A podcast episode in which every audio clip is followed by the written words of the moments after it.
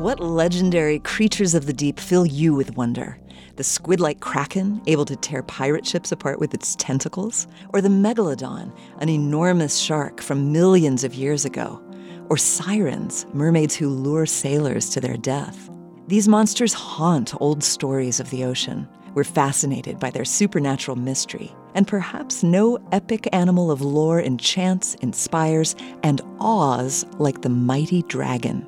Science hasn't discovered any giant, flying, fire breathing lizards quite yet. But if we look very carefully off Australia's southern coast, we can find a creature straight from a maritime fairy tale the leafy sea dragon.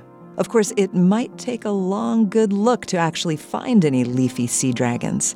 While not mythical like their namesakes, these foot-long fish are masters of camouflage, able to blend in with the kelp and other seaweed of their habitat. Leafies, as they're affectionately nicknamed, have long, undulating bodies, reminiscent of their relatives, the seahorse. If you're lucky enough to spot one, you'll notice around 20 delicate leaf like appendages extending from their ribs and backbone, gently wafting in the water. As they swim, they create the illusion of floating seaweed. Shallow water leafies are often yellow or olive toned, while deep water leafies tend to be dark brown or rich burgundy. Their hypnotizing, magical appearance makes leafies a favorite of aquariums worldwide.